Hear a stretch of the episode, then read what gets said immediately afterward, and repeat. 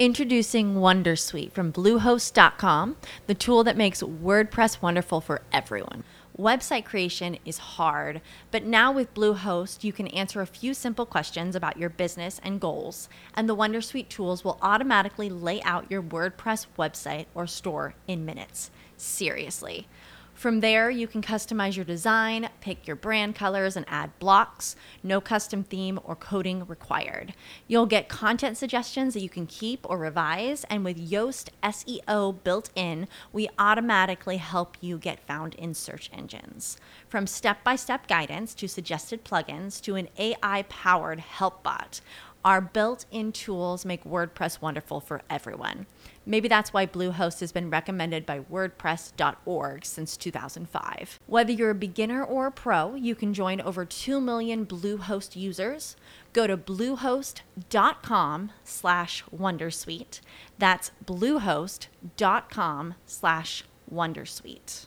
YouTube Luigi.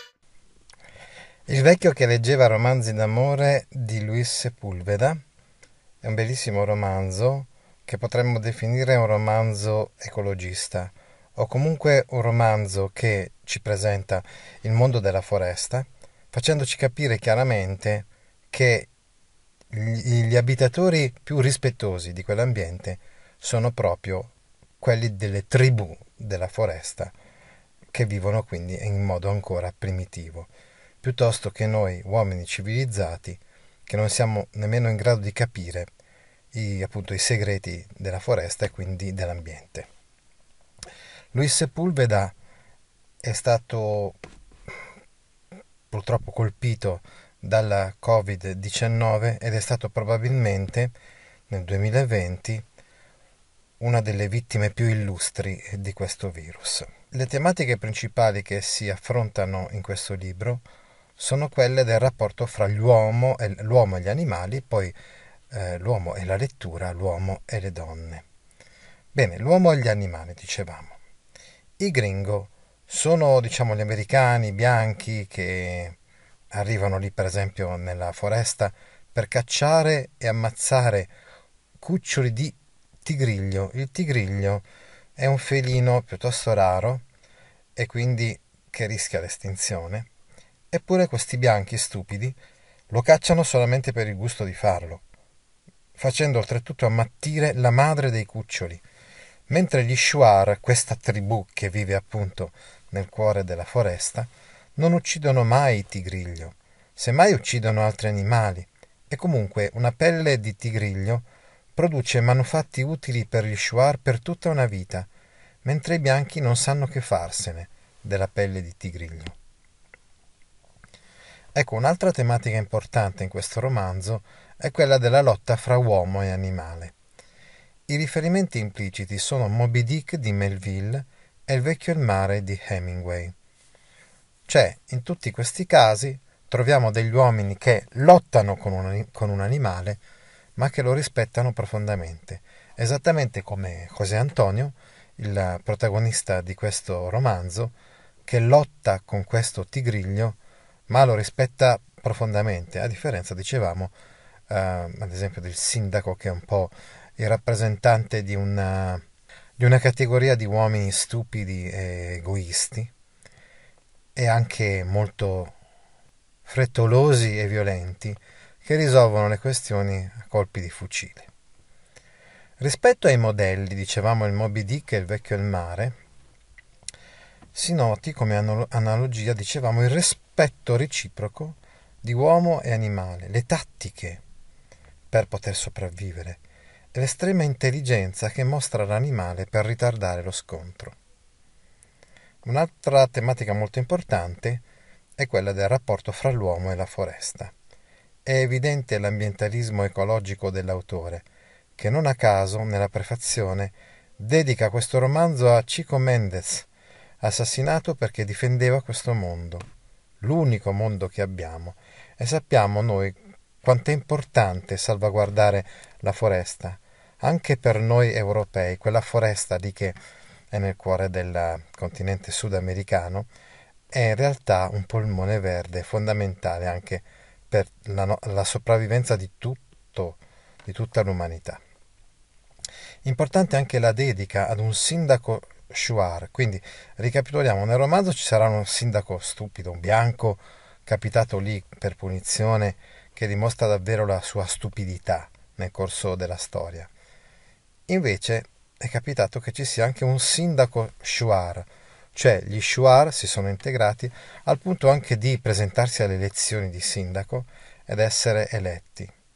È il libro è proprio dedicato ad uno di questi, di questi questo sindaco Shuar. Tutto questo, quindi le riflessioni dell'autore attraverso questi personaggi, dicevamo gli Shuar e Antonio José, si contrappone profondamente alla deforestazione selvaggia, agli stupidi cacciatori d'oro, insomma quelli che vogliono arricchirsi, sottraendo a man bassa risorse dalla foresta, senza il minimo rispetto per l'ambiente. Dicevamo che un'altra tematica molto importante è quella della lettura, il vecchio che leggeva romanzi d'amore. Questo è l'antidoto principale contro il male peggiore della vecchiaia, la solitudine. Nel senso che Antonio Cosè aveva una moglie che lui adorava, che però è morta, e da quel momento in poi vive solo praticamente nella foresta. È stato cacciato anche dagli Shuar perché ha usato un'arma per ammazzare invece delle cerbottane. Quindi vive da solo e l'unica cosa che gli fa compagnia è appunto la lettura. La lettura di romanzi d'amore però, non romanzi erotici di possesso, perché i romanzi d'amore sono romanzi sentimentali in cui le donne sono protagoniste e vengono trattate con rispetto, anzi dominano loro sugli uomini. Gli uomini sono assoggettati perché innamorati delle donne. Al contrario, invece, nei romanzi erotici la donna è vista come un oggetto e questa è una cosa che il nostro Antonio Cosè non può concepire. Ecco, dicevamo di questo romanzo è stato tratto un film, eh, comunque dalle immagini suggestive, anche se abbastanza lento, diciamo, nel suo ritmo narrativo. Ecco, per quanto riguarda le tecniche, cioè per esempio gli spazi, abbiamo già spiegato che l'ambiente di questo romanzo è quello della foresta amazzonica, tra il Nangarizza e i due affluenti ecuadoriani del Rio, contrapposto a quello della Sierra, Insomma, l'ambiente della foresta amazzonica è un ambiente in cui sono padroni gli Shuar, quindi queste tribù primitive, e gli animali, mentre gli uomini bianchi si trovano a disagio in questa foresta. E la foresta è piena di tranelli per loro.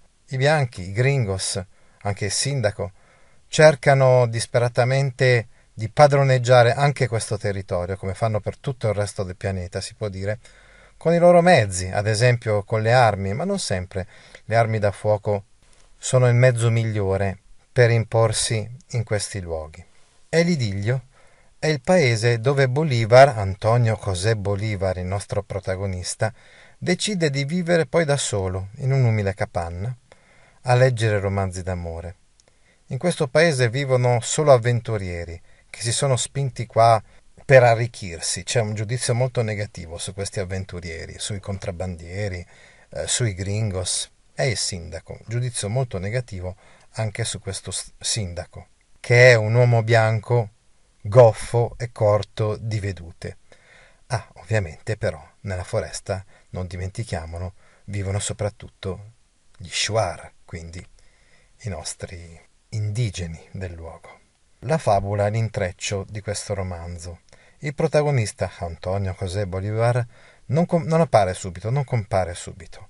Quando entra in scena, viene narrata in flashback gran parte della sua vita. È vecchio, quindi è di età avanzata, e quindi solo attraverso il flashback veniamo a conoscere tutta quanta la sua vita, che poi un pochettino vi ho già riassunto.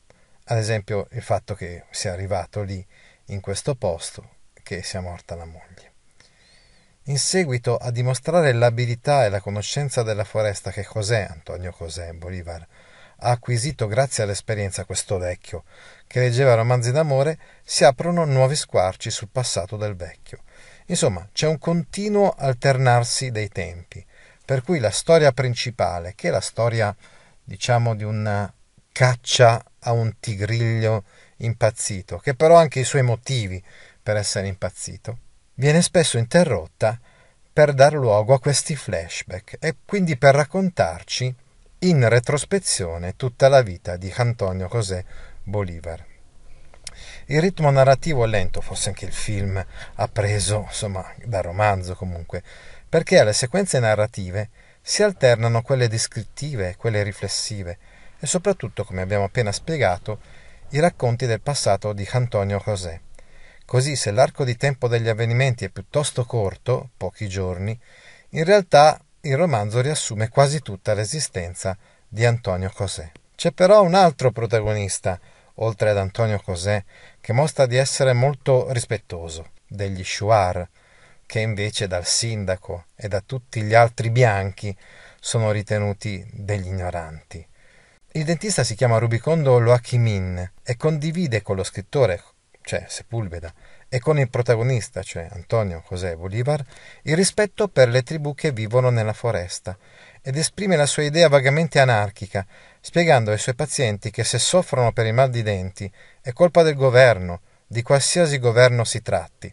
Quindi è un personaggio simpatico, questo, den- questo dentista, perché fa capire alla gente, insomma, che le cause dei loro mali sono da ricercare nel governo e quindi in generale di chi cerca di affermare il proprio potere senza dimostrare la dovuta attenzione, ad esempio alla gente che vive, ad esempio queste tribù che vivono ancora a contatto della natura in questo modo così rispettoso. Insomma, questo dentista apre gli occhi a questa gente e permette loro di acquisire una coscienza, una coscienza sociale, una coscienza politica. Indubbiamente questo sappiamo, no? Eh, è anche l'idea di Sepulveda. Ecco, sappiamo uno scrittore cileno, uno scrittore che ha combattuto contro le dittature, uno scrittore che ha combattuto per la giustizia sociale e quindi probabilmente un po' si immedesima in questo personaggio. Non tutti comunque gli indios, cioè gli indigeni della zona, continuano a vivere come vivevano da millenni. Ce ne sono alcuni, per esempio gli Jibaros, Jibaros anzi, che sono stati messi al bando dal loro popolo, gli Shuar, perché degenerati e degradati dai costumi degli Apaches, cioè i bianchi. Insomma, alcune di quelle tribù, alcuni degli appartenenti a queste tribù, si sono fatti incantare dalle promesse di ricchezza che sono state fatte loro dai bianchi e quindi hanno dismesso quel modo di vivere autentico, quel modo di vivere primigenio che invece ancora caratterizza i loro cugini che sono rimasti incontaminati. Eccolo qua, il sindaco. Ma ripeto, adesso non voglio assolutamente raccontarvi tutta la trama di, di, di questo romanzo, semplicemente dire che il sindaco è un po' da considerare una specie di antagonista, antagonista dei nostri protagonisti buoni che sono Antonio José, gli Shuar, perché lui rappresenta l'istituzione, dicevamo il governo, la politica, in genere vista molto male perché, come abbiamo visto anche nel pensiero di quel dentista, è costituita da persone arrivisti, da persone ambiziose che utilizzano questa autorità politica solamente per scopi personali è un pomposo rappresentante delle istituzioni, ha una grande considerazione di se stesso, ma in realtà è un rompiscatole, esattore e inventore di tasse pur di spillare soldi agli altri, e poi è un inetto e stupido anche nel momento in cui si aprirà la caccia a questo tigriglio, farà di tutto per attirare il tigriglio verso l'accampamento, insomma, dei cacciatori e, e per perdere le tracce che potrebbero condurre i cacciatori verso questo tigriglio. È capitato lì per punizione per un caso di concussione, è inetto, è sempre sudato, tanto che viene chiamato lumaca. Oltretutto è lì nella foresta da tanto tempo, ma ancora non ha capito niente della foresta, perché non si è immedesimato come gli Shuar, come Antonio José Bolívar. ma ha continuato a vivere con un atteggiamento di accaparratore, di uno che vuole sfruttare l'ambiente, invece che adattarsi a questo ambiente. Ecco, dicevamo che Antonio Cosè ha avuto una sola donna nella sua vita, la moglie Dolores, che ha tanto amato e che è morta di febbri malariche. Con lei ha condiviso la povertà, i disagi nel passaggio dal paese di San Luis alla foresta, in questo posto comunque abbastanza difficile, ecco, per la sopravvivenza degli uomini. Gli era stato dato un pezzo di foresta da coltivare, ma loro, loro due, rischiavano di morire di fame. E lei comunque poi alla fine è veramente morta di febbri malariche, ma lui è rimasto sempre fedele a questa donna. E quando qualcuno gli voleva rovinare o portar via l'unica immagine, fotografia che era rimasta di quando loro due erano insieme, lui si era arrabbiato tantissimo. E come vi ho detto prima, a testimonianza del rispetto che lui prova per l'altro sesso, per, l'altro sesso, per le donne, insomma, non gli piacciono i romanzi con gli amori sensuali ed erotici, ma al contrario, quelli con storie sentimentali, strappalacrime e con un lieto fine. Adesso avrete capito anche quindi il significato del titolo di questo romanzo, il vecchio che leggeva romanzi d'amore. Dopo la morte della moglie e dopo la puntura di un serpente X, un serpente particolarmente pericoloso, il protagonista, cioè Antonio José, viene accolto in una tribù di Shuar, popoli primitivi della foresta amazzonica equadoregna. Siamo in Ecuador, quindi nella parte, potremmo dire, più occidentale, ecco, della foresta amazzonica. Da essi impara come sopravvivere in quell'ambiente, ma poi da essi, da loro, insomma, sarà anche cacciato, mandato via perché aveva ucciso una persona, un omicida, no? Con un'arma da fuoco invece che con la cerbottana. E quindi, secondo le leggi rigide di quella tribù, non potrà più vivere con loro, perché quelli che ammazzano con le armi da fuoco non sono veri uomini. A questo punto non voglio dirvi nient'altro sulla trama. Credo di avervi dato delle informazioni più che sufficienti per invogliarvi a leggere questo bellissimo libro. Per chiudere un po' il cerchio, volevo semplicemente dirvi che anche le ultime parole del libro, senza dirvi niente però di quello che è successo in mezzo e quindi la caccia al felino, al tigriglio, che ho detto che è un po' il cuore no, della, della storia di questo romanzo, Devo però dirvi che le ultime parole del libro sono una vera e propria professione di fede nella natura incontaminata. Quindi questa foresta bellissima amazzonica, ancora non del tutto incontaminata, ancora non del tutto contaminata dall'uomo, anzi, per gran parte ancora vergine, com'era prima che arrivassero gli uomini bianchi anche lì. E questo è il messaggio ecologista che sta alla base del testo. Quindi ricapitolando, in maniera un pochettino ciclica, il nostro contributo, grande amore per la natura e per l'ambiente, grande amore per la lettura e grande amore per le donne, un po' di poesia sicuramente all'interno di questo libro e anche un po' di sdegno contro gli incoscienti, cioè quelli che proprio letteralmente, etimologicamente potremmo dire, non sono consapevoli del danno che fanno a se stessi, a loro stessi e agli altri e alla natura. E questo è un monito soprattutto contro di noi, uomini bianchi, che stiamo fagocitando le risorse del pianeta esattamente come i gringo, quegli uomini bianchi del romanzo di cui vi ho parlato, che con il loro stupido egoismo, esattamente come noi, non si rendono conto che continuando a utilizzare il pianeta, le foreste ad esempio,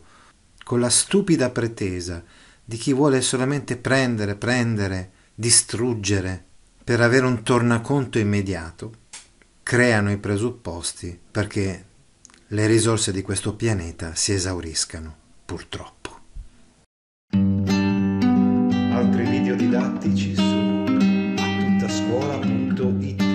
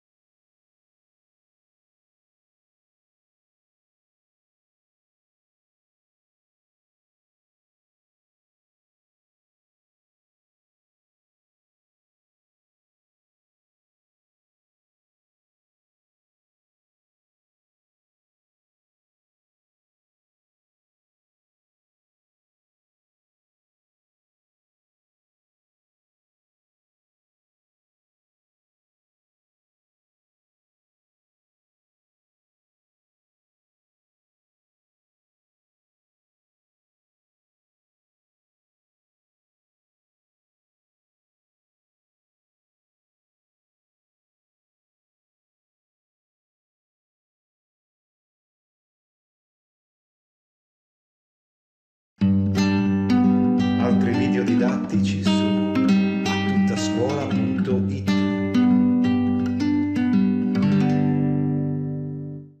With the Lucky Land slots, you can get lucky just about anywhere. This is your captain speaking. Uh, we've got clear runway and the weather's fine, but we're just going to circle up here a while and uh, get lucky. No, no, nothing like that. It's just these cash prizes add up quick. So I suggest you sit back, keep your tray table upright, and start getting lucky. Play for free at LuckyLandSlots.com. Are you feeling lucky? No purchase necessary. Void where prohibited by law. 18 plus terms and conditions apply. See website for details.